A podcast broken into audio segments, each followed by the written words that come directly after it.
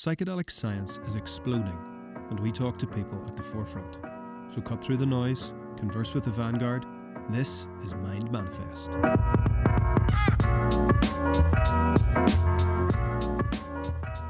Hi there, and welcome along to the Mind Manifest podcast. I'm your host, Niall Campbell. Today, I was joined by Dr. Jessica Zitter. Jessica is a practicing physician working in the areas of palliative care and intensive care. She's also the author of the book Extreme Measures and the star of the Netflix documentary Extremis. I had a great time chatting to Jessica, and it was lovely to chat to a physician who can straddle the worlds of technical expertise, but also has a sensibility for what gets known in a derogatory sense as woo-woo. So it's always nice to see someone who can put both of those together in some sort of coherent rationale for practicing medicine, especially around end-of-life care. So enjoy the conversation, and I'll see you on the other side.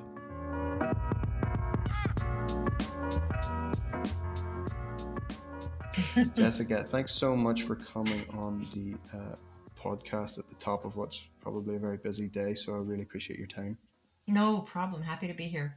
So there is quite a lot of other content around your work, and especially in the wake of the Netflix documentary, but maybe for people who haven't encountered your work, could you give a bit of a zeitgeist as to how you would describe your current role, your current profession, and what it is that your day-to-day looks like? Sure. I am a pulmonary and critical care physician who trained here in the United States, obviously, and was very committed to this model of treating patients with everything we've got, every possible intervention, machinery, technology, medication, whatever it was that would help to sort of continue to rescue physiology as it was flagging. And in the early 2000s, I was a new ICU physician at a inner city hospital in Newark, New Jersey, and basically came across the very burgeoning palliative care movement in the United States because I happened to be working in a hospital that had won a grant around the issues of enhancing communication in the intensive care unit. And so I reluctantly, and it was a very, you know, I describe this a lot in my writings and particularly in my book, but I had this awakening, this epiphany of realization that the approach, this philosophy that I had been pursuing of keep the heart beating at all costs was really causing tremendous suffering for people. And learned how through, again, this very early movement of palliative care to really think about a holistic approach to a patient and their entire being and their entire family and their learning, eliciting their preferences and values, and began to realize that there was really a different way to do things, a way that was new that I had never been taught. And since that time, with the actual rise of the subspecialty of palliative care in the United States, in 2008, I became a trained palliative care physician. So now I practice both intensive care and palliative care, alternating with this sort of straddling of these two worlds and these philosophies, which I think has really given me a lot of insight at a 30,000-foot view of the culture of medicine. And so I do a tremendous amount of writing and other types of media, including podcasts and movies, to bring the stories of end of life alive to, if you'll excuse the pun, to the public and to the healthcare community to really start to look at this in a different way. So the past two and a half or 3 years have been spent really doing also, in addition to my clinical work, a lot of advocacy work, using my book called Extreme Measures, Finding a Better Path to the End of Life, and this movie, Extremis, which is on Netflix, and speaking to many audiences across the country and even internationally about end of life and about what happens in hospital culture and how we might want to think about changing it. Well, I will definitely be linking to those resources, the Extreme Measures Extreme Measures book, and then the documentary, which are very prominent in Extremis. I must say, the documentary, when someone said, oh, there's a Netflix documentary about end-of-life care, I sort of stopped listening at Netflix documentary, with all due respect to the platform, because some of them have been very agenda-driven. But I found watching it, it was very moving, and I felt like it did a very good job of just being a fly on the wall and sort of transcribing that poignancy without translating it to me with some sort of, this is the message. I was very impressed by the documentary, and I am so impressed that I would actually advise people to just pause if they're listening and just go and watch it, because it's not very long. It's only maybe like 24 minutes. And I want to just unpack that experience. What was it like to have ostensibly a film crew following in the room at some very intersectional moments in people's lives, you know, in some very high charge situations? Well, it was one of the hardest things I have ever done, and I cannot imagine doing it ever again. It was extremely difficult. On many, many levels.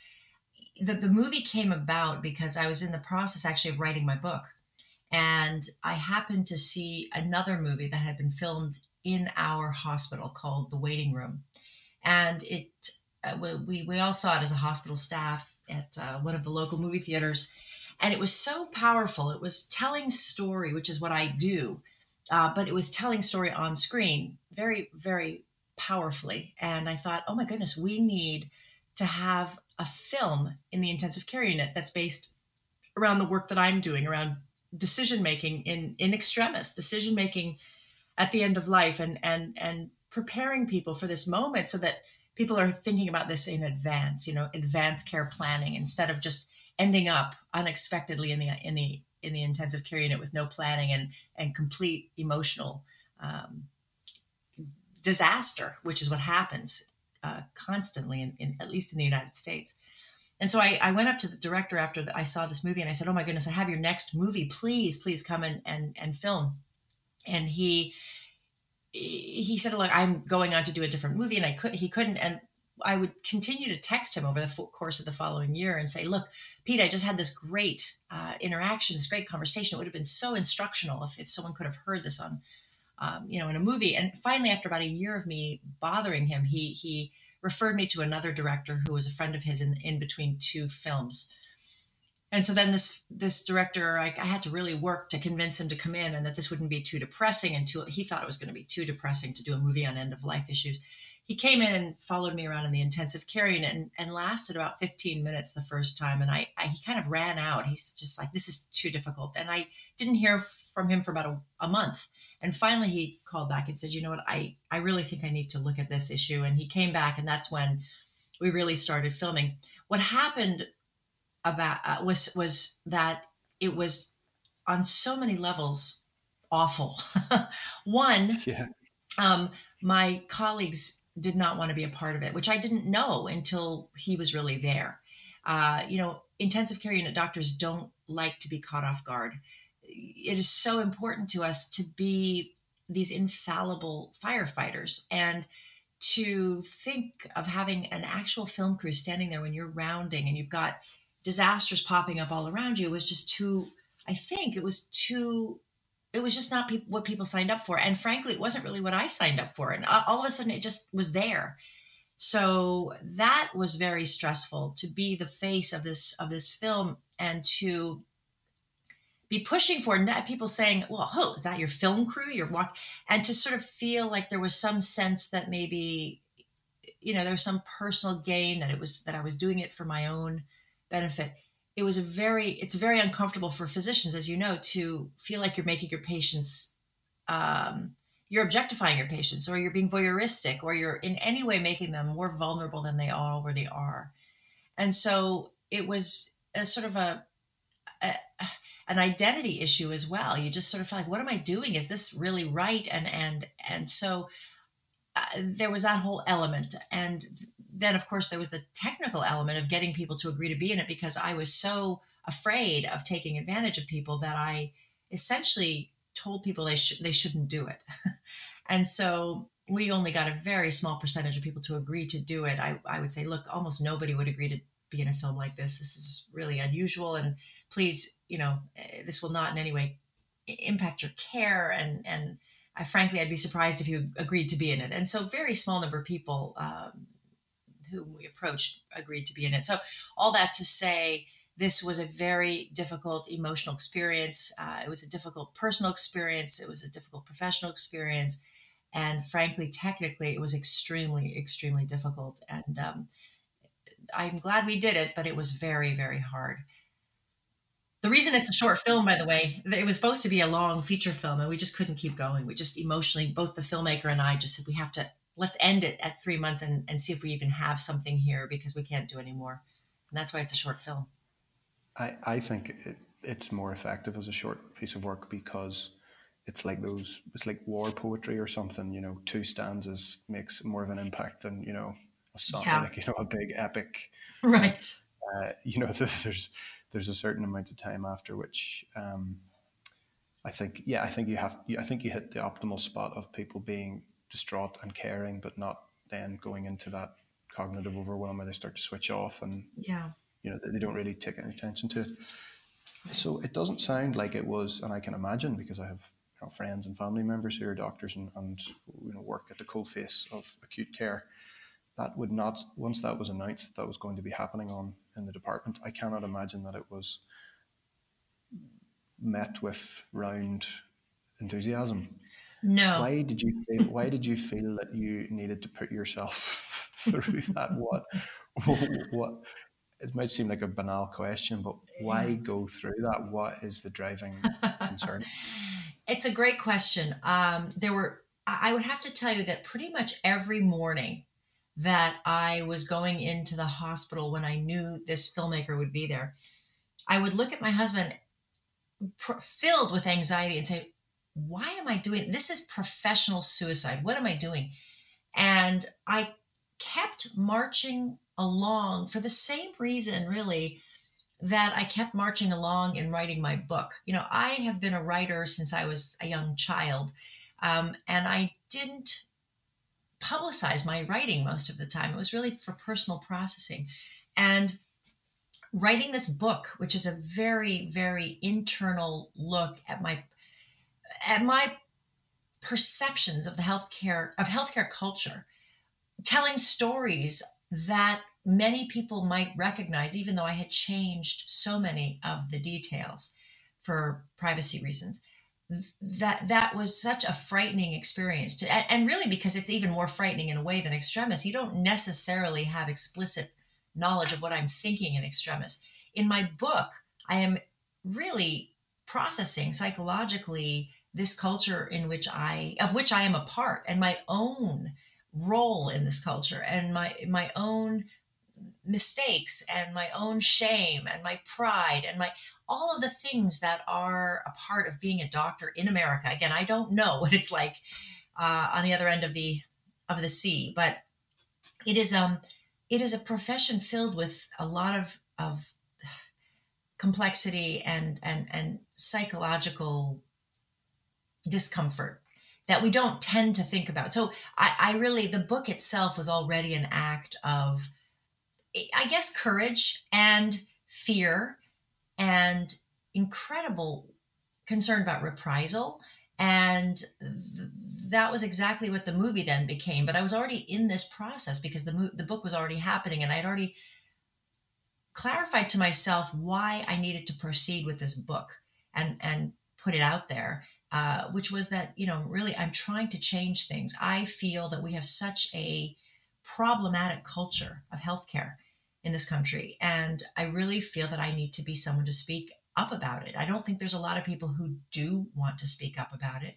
I don't think there's a lot of people who want to sort of rustle the leaves, but I do. And I had made that commitment to myself. And that's just, this movie was a continuation of that. So it sounds like one of the things that you've coined, I don't know if you coined it, but there's an element of coming to terms with your own possibly part of, and then trying to transcend hero medicine. So yes. I don't know if you could maybe unpack what I think we would have some idea, but how do you define hero medicine? Well, it's funny that you asked, because one of the talks that I do, and I've done in really a lot around the country, is called a new kind of heroism. The heroism that the old, I'm going to talk about an old kind and a new kind of heroism. And the old kind of heroism is this heroism of action, of doing to others something that you think is going to be a benefit without necessarily having much to say or talking, the silent acting hero who applies interventions to a body or a person in distress, and who saves the day, and who has technical expertise and uses it without question.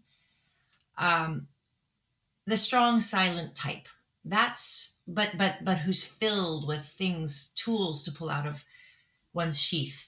That was what I thought heroism was. I come from a family of doctors. A lot of all men except for one. My father's a nurse surgeon.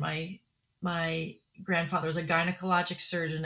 ER people running ERs, and just a lot of very sort of silent but active people whose words are not questioned, and who are looked at as these sort of icons of knowledge.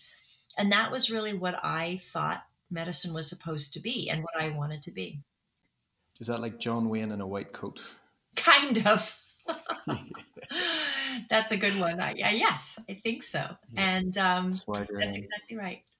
I would be remiss if I didn't notice, and let's not get in here. We'll both get in Twitter trouble, but there's a machismo to that, and there's a cultural shift which seems to be happening in terms of how we deal with the more squirrely things. So I suppose that refers to the second type of heroism. Would that be fair to say?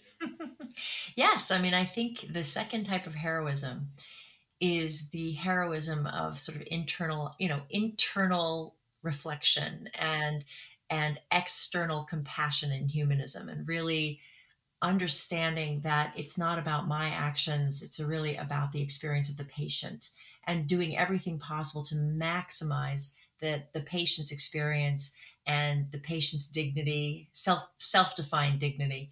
And this is, I think, manifested beautifully by the palliative care movement, which really, really thinks in so many sort of 360 degrees about this person, and just trying desperately to serve this person with whatever is most appropriate at the time. And, I just wrote an article in Annals of Internal Medicine called Being Relevant. And it sort of talks about my processing of having gone from being an intensive care unit doctor at the top of the heap, the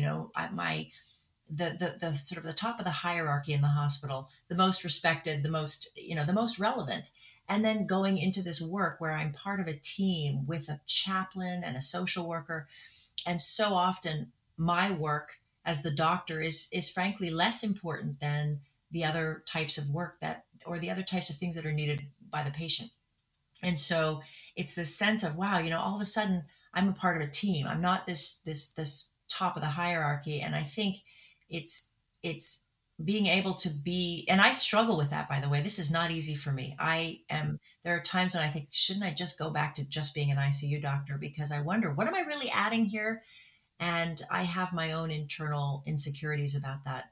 So that piece, which I'm happy to send to you, is really about that. But I think that's what the new kind of heroism is really thinking about the patient and bringing humanism back into the practice of medicine, which we've lost.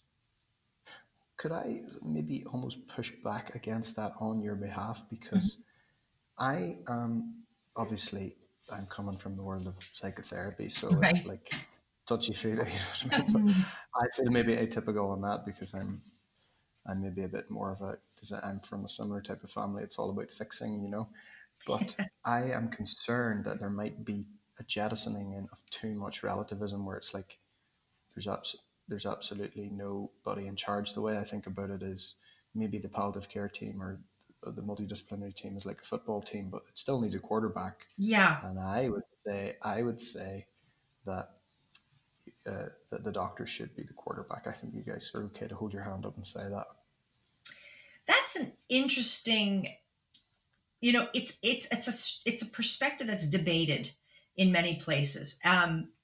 The team where I first learned how to do palliative care, which is in Newark, New Jersey, is a nurse-run team.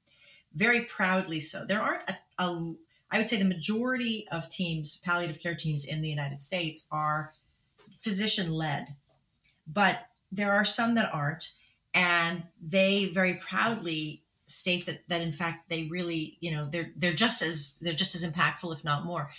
I don't look as a doctor. I would like to think there's still some extra level of relevance for me, that there's something about my training that makes, maybe there's just something about my personality that makes it natural for me to be the leader of the team. And maybe that's, you know, I can't really personally think of what that would be. I think I happen to come from a place where I already wanted to be leading a team. So maybe for that reason, I might have certain qualifications to lead just because I've been doing that for so long and it's part of my personality.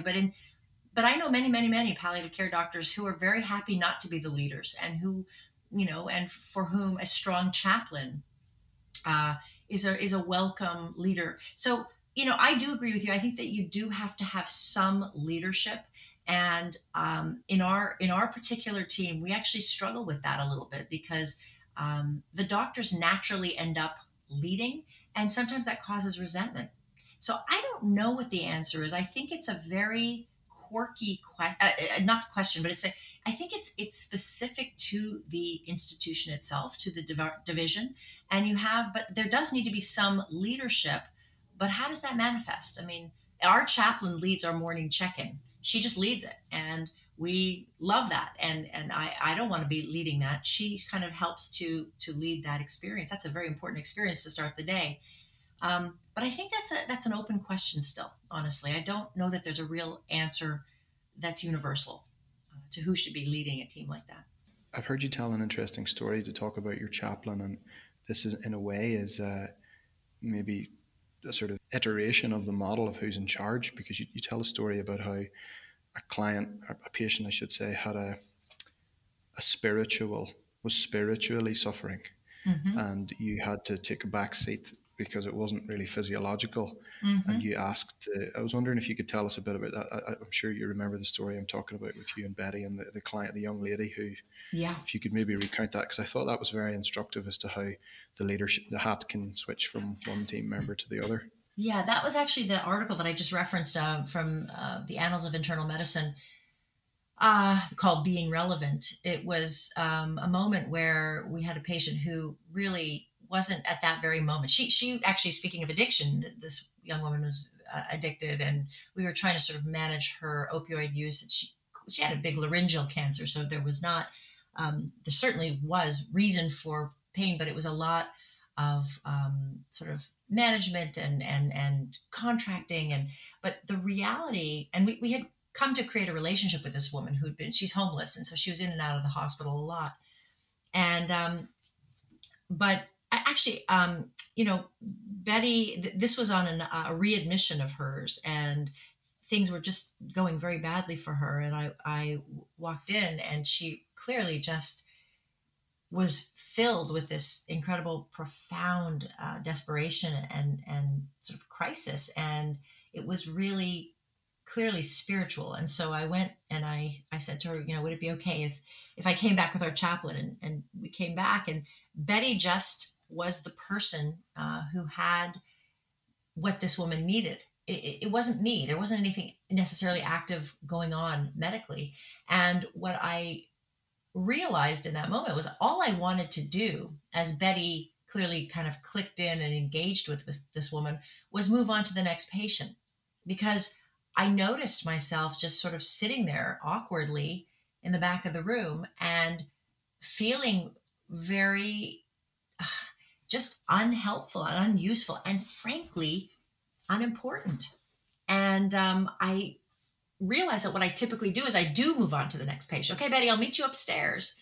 But Betty put her arm her hand on my arm and said, let's pray. And I stayed with her and she started to pray, and I watched this woman's face, and it was really the therapeutic intervention that this woman needed. She needed to be spiritually supported. And it was just this, the article is about my mixed feelings about having this, teammate who, quite frankly, I love Betty. I've worked with her for many, many years, but I have not thought of chaplaincy as an essential offering for our patients. And here she is performing this sort of what I had thought of subconsciously, I wouldn't have admitted it, as an unessential offering, and realizing that it was the most important thing we could do, and feeling like I had simply nothing to offer. Like I wasn't the leader. I wasn't the most important person in the room. And Betty made me stay. And it just was a cause of tremendous reflection. What does it mean to be part of a team? What does it mean to hand off the baton to somebody else and to still stay and witness the person and the experience, and to not have to be the most relevant person in the room? And I just think I don't have an answer for it. It's uncomfortable, but what I do know is it's that discomfort which we should be reflecting on as a healthcare community, because if everyone agrees that it's the doctor who's always the most important person, then we are really not making place at the space at the table for all of the other interventions that are so critically important to patients. And that hierarchical structure that I'm just so used to in the intensive care unit, really, I don't know that it has a necessary role in every other aspect or every other location of care, if that makes sense. So I just think it's a reflective moment that we really need to look at ourselves and our own feelings and need for being important. I think that need for, as they say, must do is a great master. So these increasing periods of time when people are ostensibly terminally ill, I suppose in the past, it's almost like medicine's physiology's physicians are a victim of their own success, because people now live in a sort of end of life ambiguity for longer. Conditions that would have killed people in weeks and months now people can live for years. So all of a sudden in that interstitial period, there are different skill sets that need to come online. The reason I wanted to talk to you a little bit about the your experience, that sort of collaborative experience with a chaplain, was there's something coming down the pipeline from my neck of the woods, and that is the research that has been done in Johns Hopkins by Roland Griffiths using psilocybin to treat end-of-life anxiety. An interesting, and it's being, I've spoken to Martin Williamson, the scientific officer at Mind Medicine Australia. They're looking to replicate this in St. Vincent's Hospital there, but the previous inclusion criteria was end-of-life terminally ill with cancer. But they've now opened it up to just terminally ill patients with different conditions.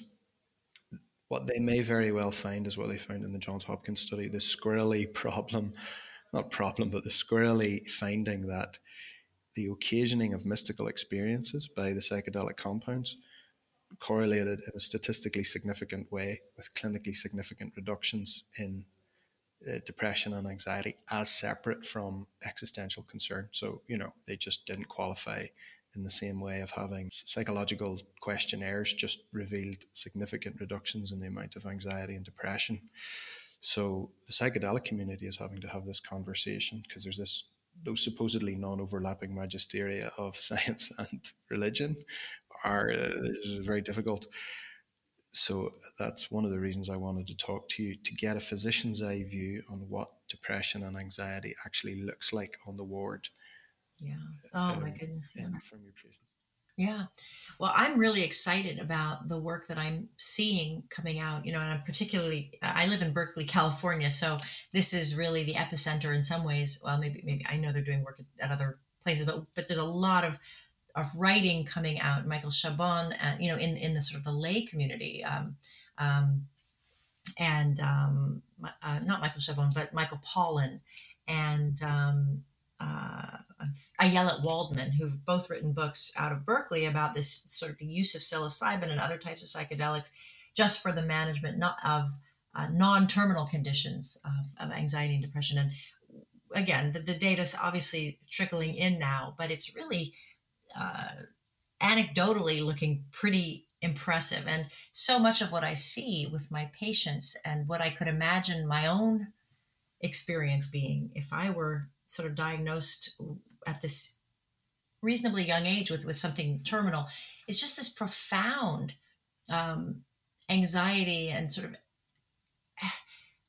fear of death. There are many people that I have met, not patients, but Buddhists, people who really have made a practice of thinking about death and of preparing themselves for death, of incorporating death into their daily practice, who, you know, there's just actually an article right now about these two women who are both very active in the palliative care world, one of whom is dying, their partners, and just talking about how they're processing this in a way that they're putting all of their energies and talents into now managing this reality in their lives. But I think this is a part of the experience of dying. It is a very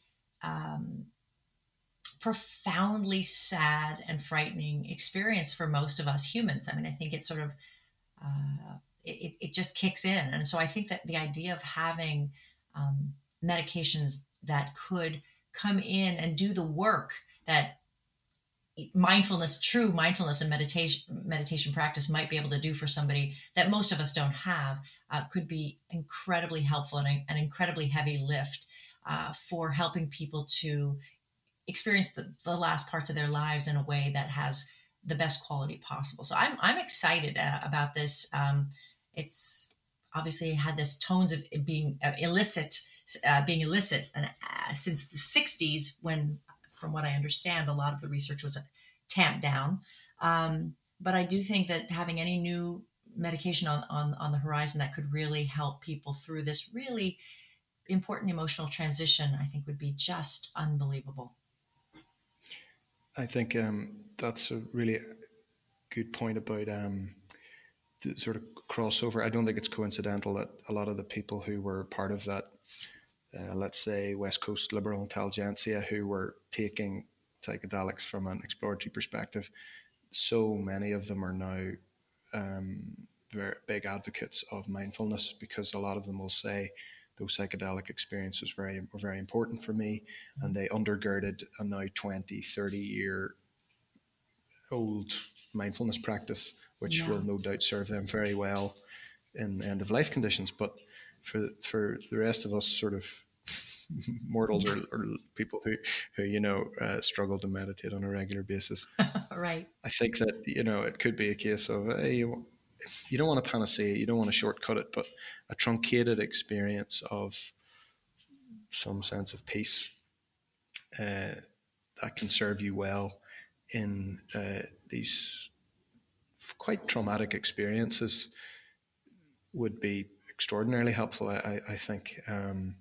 And it's a conversation that I really want people to start having with themselves and their partners. And because a lot of people are going to find themselves in palliative wards and ICUs and hospices before these things are mainstream. There's just going to be a lag time, as there always is in science. Yeah. And there's a term that I've heard you use a few times, which would be good to illuminate in that regard, which is the end of life conveyor belt. I've heard you refer to that quite a few times, but could you maybe unpack what there is to be expected for, let's say, North Americans listening, from the US more specifically, because it sounds like there's a sort of general societal ignorance of what actually happens if you get terminally ill. Yes. Well, I'm curious actually how it might be different in Great Britain, but we here, I've described to you this old kind of heroism, which I think is so alive and well, and frankly, not just emotionally a relief for us to engage in as physicians when we don't have anything else to quell the suffering and the fear and the pain of death. We can at least do something, but it's also it's something that patients love, the idea that there's just, okay, what's the next thing you're going to try? And so I call that an end-of-life conveyor belt. We see it particularly in the intensive care unit where, you know, with each failing organ, as a body progresses towards death, there is something, there is some protocolized intervention that can be applied. Whether it's going to make any difference in the sort of big picture, it doesn't really matter. It's almost the process of doing it. It's sort of like mindless eating. It's mindless medication or mindless interventions. And we can't really even, we just don't know how to sit still and provide other types of interventions of the heart, the spirit. We just know how to do these interventions. And so I call it a conveyor belt, where this patient is kind of moved along and serviced as their organs fail. And we who are doing the servicing are technicians. We are technicians on a conveyor belt. And so that is really, you know, and by the way, it's not just in the intensive care unit. We have it in the oncology world. When you have somebody who comes in with a cancer and you start your first line of chemotherapy and then that stops working. And then you throw in some more different kinds of things, even as the patient is really progressing towards death. And it's just, again, this mindlessness of, well, next we'll try this and then we'll try this. And we don't even ask the patients. We don't even sit with the patients and discuss the benefits and the burdens in context before making the decision to do it or not to do it. It's just this sort of a recipe of treatment. So that's the end of life conveyor belt. And people don't, I think one of the beautiful things about Extremis, which by the way has been, it sort of went viral and you know, I think it's been seen at more than 100 million times, maybe even more than that. It's really been something that's captivated people because it has this emotion. It's a cinema verite. It's powerful. It's not didactic. It's not a narrative. It's just you're looking over the shoulder of the ICU team. And what I'm so frustrated about is that this film has such power to show people the end of life conveyor belt and then to help people figure out, okay, so now what? And I didn't know that I needed to be ready for this film with sort of an accompanying lesson plan. That sounds very dry and boring, but some kind of material around this film that in which it could be watched and then people could process it. I mean, I have all of this stuff. I just have been so busy. I haven't had a chance to put it together and put it on my website. So now we have a second movie coming out, which is really a film about caregiver burden. And it really shows another aspect of this world where you might decide, okay, I'm ready to sort of forego active treatment of the disease, and now I want to go home on hospice. But even that decision needs to be processed in a way that's going to work for your family, because that in and of itself isn't the ball isn't kicked through the goal when you say, okay, now I'm doing hospice. You've got a lot of other issues that can come up around, frankly, the burden on the caregivers and how do we process that? It's not to say people shouldn't go home to die. That's where most people want to die. But we need to, at least in America, do a better job of supporting people, even when hospice is called in. So these two films are both, obviously, Extremis and this new film are short films. They're both very important topics that people need to understand. One, Extremis, being the end of life conveyor belt in visual reality, and then this other one about caregiver burden. And I feel that they need to be accompanied by available materials and an experience that goes around the movie, so that people can then say, okay, so now what do I do? Anyway, that was a segue about around the end of life conveyor belt. But it's an important concept, and I think that this film really does a good job of showing you what it is and hopefully making people take notice and say, oh my goodness, wow, I didn't know about this. Let me learn more. We've been using Extremis, to teach high school students. And by the way, there's an article that I wrote called First Sex Ed, Then Death Ed, about the idea of teaching, we have sex education, I assume you do too, of our high school students. It's sort of almost a civic responsibility of a society to teach its high school students about how to manage their bodies. And I think I would make an argument that the exact same teaching is important for them around the issues of death. Why not teach 18-year-olds how to fill out an advance directive and how to think and understand the end-of-life conveyor belt so that they can make plans in advance with their loved ones about how they and their loved ones want to proceed through serious illness. And so we're using it in many, many different communities and populations, but the film itself really does show the end-of-life conveyor belt in all of its glory, as you might say. Well, as you were mentioning the sort of viral sweep of this, tell me what you think of this. My sort of empirical brain turns on and goes, okay, 100 million of anything is a lot. Mm-hmm. That suggests an unmet treatment need, a societal need. Mm-hmm. And I think that we're in a new era of media, and people have been watching stuff and thinking they like it, but what they don't want is glossy, everything's going perfect. Grey's Anatomy. Truth. Exactly. I'm thinking that, okay, because there's something overlaps with that. The opening scene, which I can just describe, it's so sad, where you're trying to communicate, this lady is trying to communicate with you by writing, and she just can't make even a coherent letter. Mm-hmm. Now, the thing that I found, and this might seem facetious and totally tactless, but it was so sad, I was on the verge of tears, but it's also this, I've spoken to this with another doctor recently, and many doctors about this, there is a type of tragedy and almost comedy of reality. So they're so close bedfellows, mm-hmm. whereby you look at Grey's Anatomy and it's like, we're not losing another one, and some other bullshit thing, which you can't. I stopped watching television programs about medicine with my medical friends and family because the eye rolls are going through their head. It's just not fun to watch. They're the worst people ever. But you understand that it's, I was going, you're an expert in your field, but you're not perfect. And that the beauty of the show is that you guys are making tough calls and not doing them perfectly. And people are starving for the truth. And it doesn't matter what the medium is. I think that explains the rise of podcasts as well, because we don't want glossy things. And I still have to fight the impulse to make this, hey, welcome to the blah, blah, blah. People want the truth. And the truth is that life is broken and messy, and the end of life is an absolute distillation of that. Yes. And we need to have these. I don't know. That has been something which I've been trying to almost police when I talk about it. But humor and the tragedy of life, are so close. I don't know if you've any thoughts or your sort of visceral appreciation of that.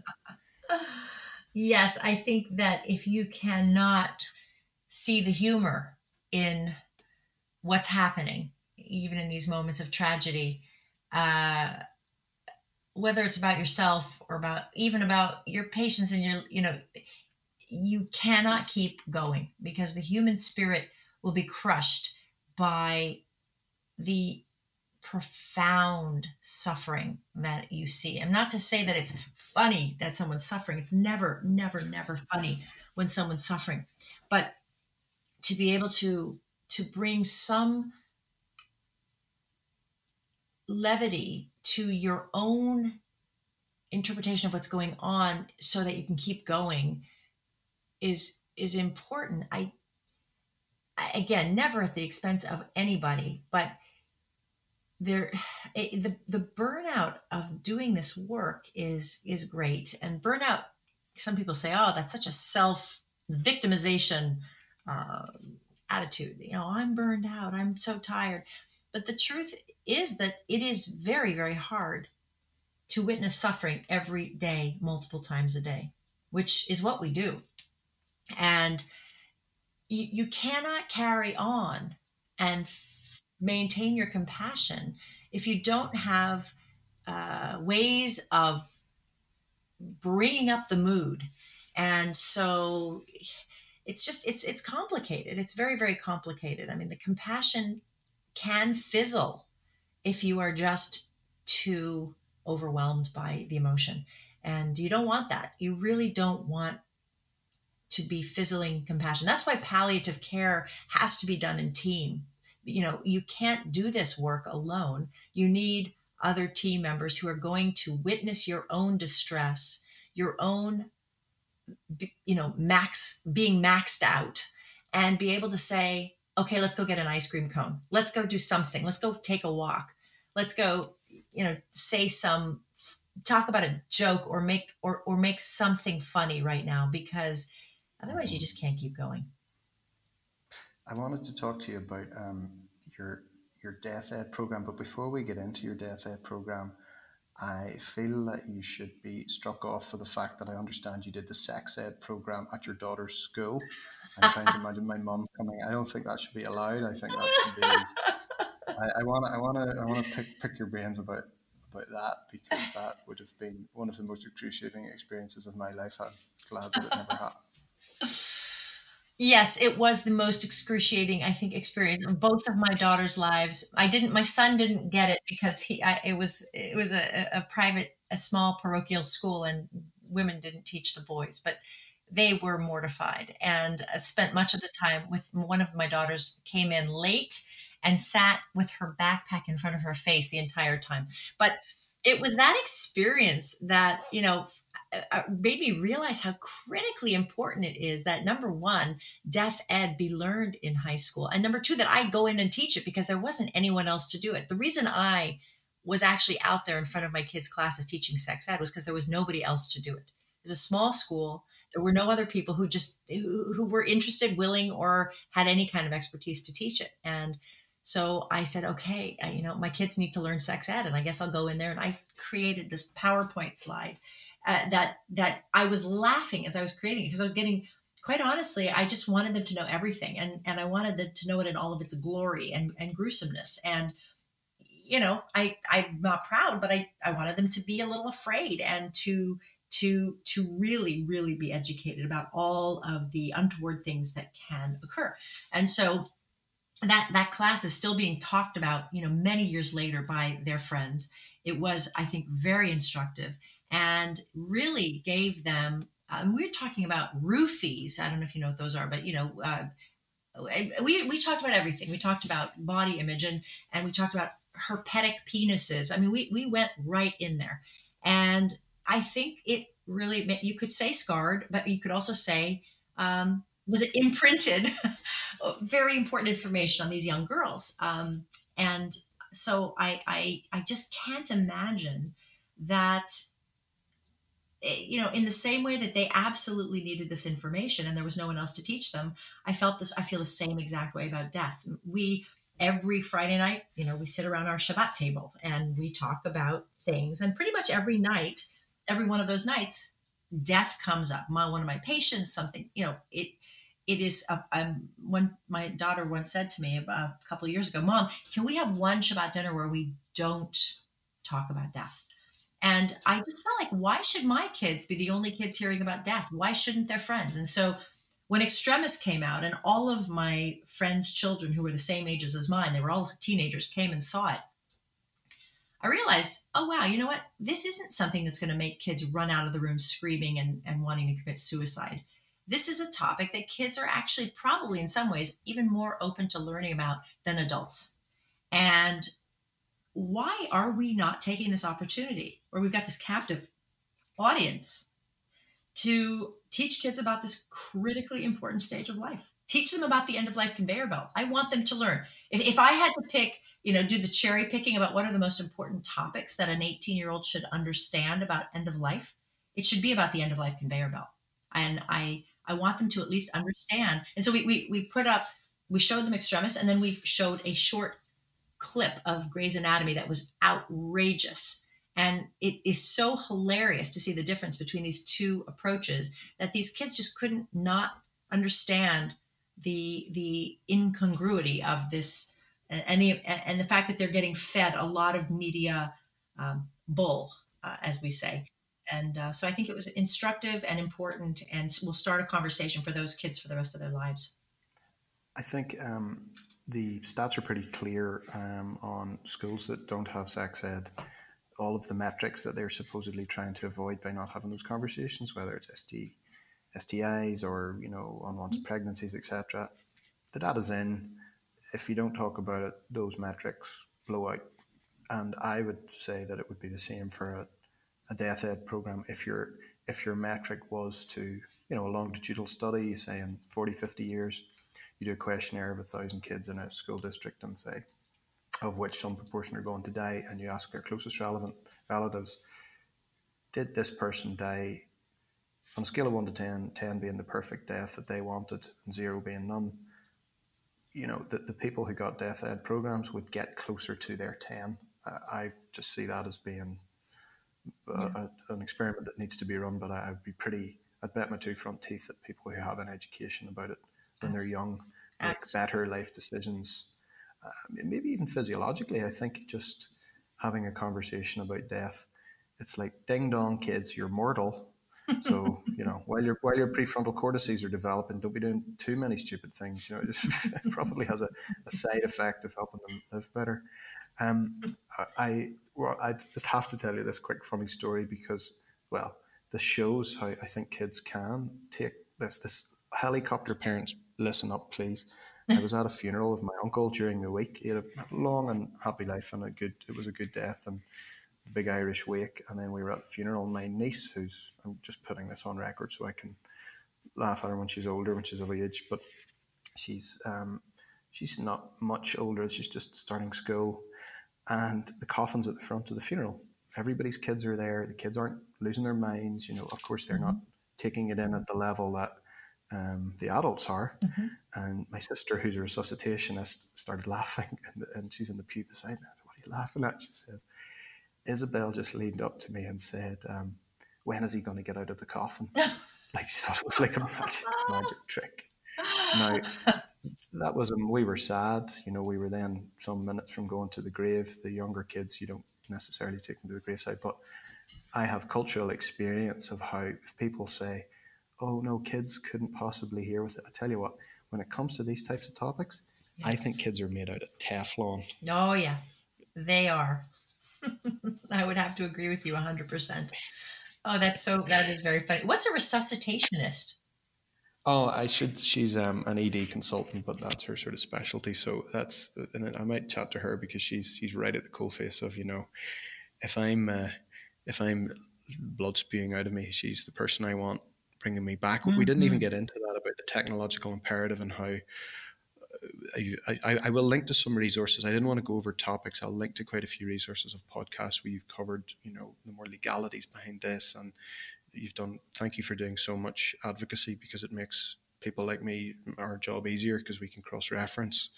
Mm-hmm. I wanted to just touch base, Jessica, with you, not as a doctor, not as a mum, not as an advocate.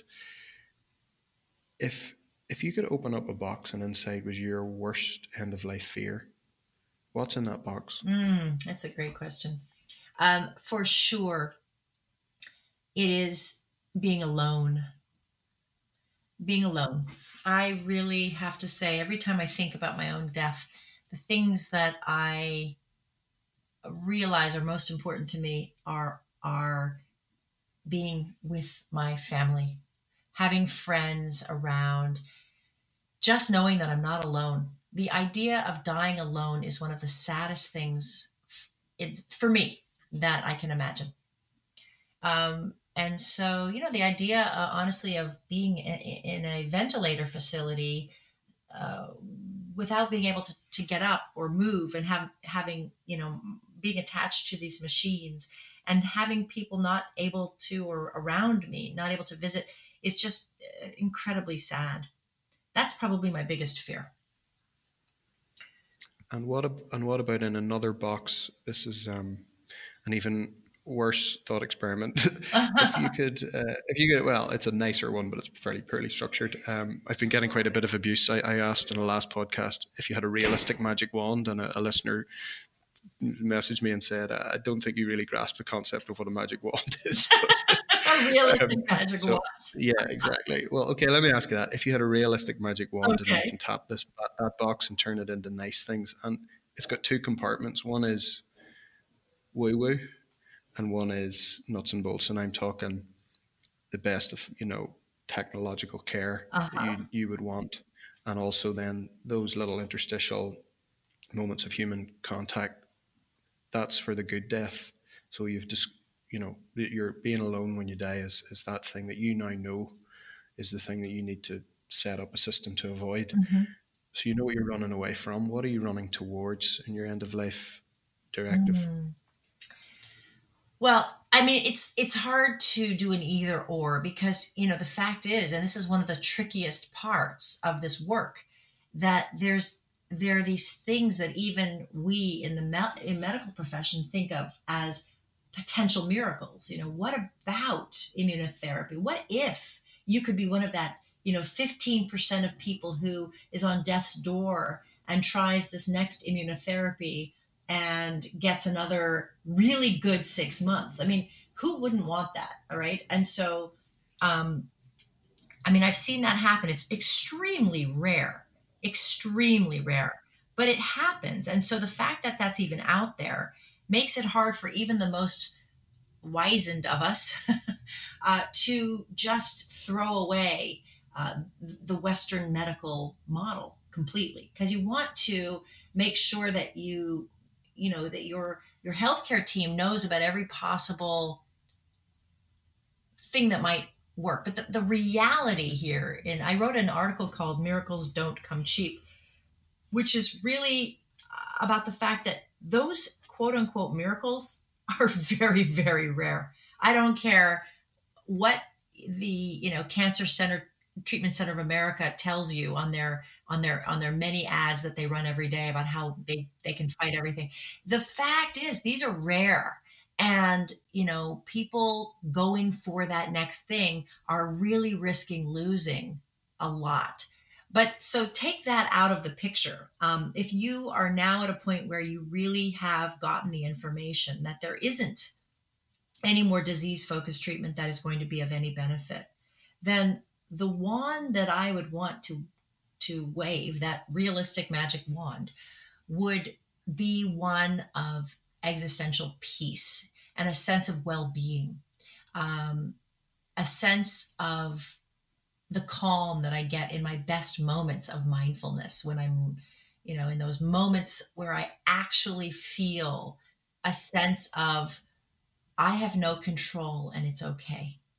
That peace, to be able to blanket myself in that kind of peace, that would be the biggest gift that I could ever ask for, and I don't know how to get it. And I'm hoping that maybe the research on the psychedelics, and this is a great way to sort of bring it around, could give us that, because what a gift for people to have that sense of well-being as they're starting to exit this world. Mm-hmm. And I think that's why we need to talk about it, because it isn't appropriate for someone to be in the midst of dying and someone to just, you know, lace their drink with psilocybin. That's not ethically appropriate. So there needs to be on the advanced directives. Listen, I'm conscious of your time, Dr. Zitter. I really appreciate it. I had a ball, and there's 101 things I could ask you again. I'd love to have you back on in the future. Great. If you'd be willing to pick out some other things. And if people are keen to, I'll obviously link to a lot of these resources, but if people are keen to deep dive into this topic, either professionally or probably more likely just from a personal perspective, to start having these conversations with their family and their friends, where would you direct them to find out more about your work? Well, at the risk of sounding too sort of self-referential, I would really direct people to my book, because my book not only is sort of a cataloging of the many different issues that will come up, and many different potential obstacles, but then at the end of the book, I have a very robust appendix, which can help walk people through what to do. What are all of the things that you need to think about? And what are all of the behaviors? And how do you cross all those T's and dot all of those I's? So it's a story-driven experience to read the book. It's all, you know, stories and narrative, but then at the end, it really does guide you through to figuring out what to do next. And I would love for people, obviously, to take a look at my website, which has a lot of my articles, and we have a lot of a podcast coming out actually in a couple of days. There's a lot of, again, the movie I mentioned and a couple of other movies. We have a movie coming out on Death Ed that is in its final sort of editing stages. So if people are interested in seeing the work as it comes out and reading some of the stuff that I've written, there's much of it, please go to jessicazitter.com and sign up for my newsletter and follow me on social media and do that. There's lots of other resources that I list in my book that I think are very helpful as well. So that's another, I have a lot of resources listed on the website and in my book as well that can be helpful. I want to add one that you've got to add into the marketing team. I've got to get you narrating that PowerPoint of the sex ed talk that you gave to your daughters. You got to get that. I do have that. I'd be happy to share that as well. Well, there we go. I tell you what, you put that up there. Well, that'll go viral. 100 million views. Forget about it. It's pretty gruesome. And on 500,000. That's all the better. That's what people are after nowadays. They just want the truth. You've got a sideline there, Esther Perel, eat your heart out. That's right. Oh, that sounds great. Listen, it's been a ball, and good luck with all your work. Thanks for going through the gauntlet of not exposing is the wrong word, but illuminating what happens when we die and helping us to die. Here's to dying well. Here's to dying well.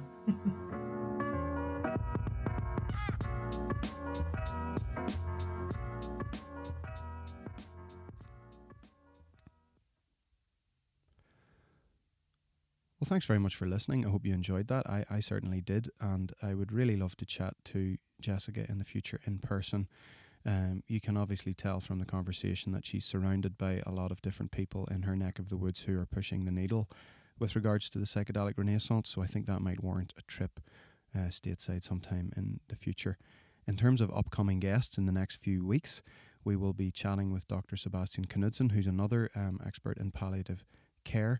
And the reason that I want to drill down on this topic so much right now is so that we have a good context of understanding for what end-of-life care actually looks like, so that, assuming that all of the psychedelics that are coming through the research protocols get approved, you will have a good understanding for what they are going to be superimposed onto. We're also hopefully going to be chatting to Mendel Kaelin, who's the curator of all of the music that has been used in the Imperial Trials. And we'll also be releasing a podcast for a conversation that I had with Manuel Guzman, who is an expert in cannabinoid research. So until then, take care.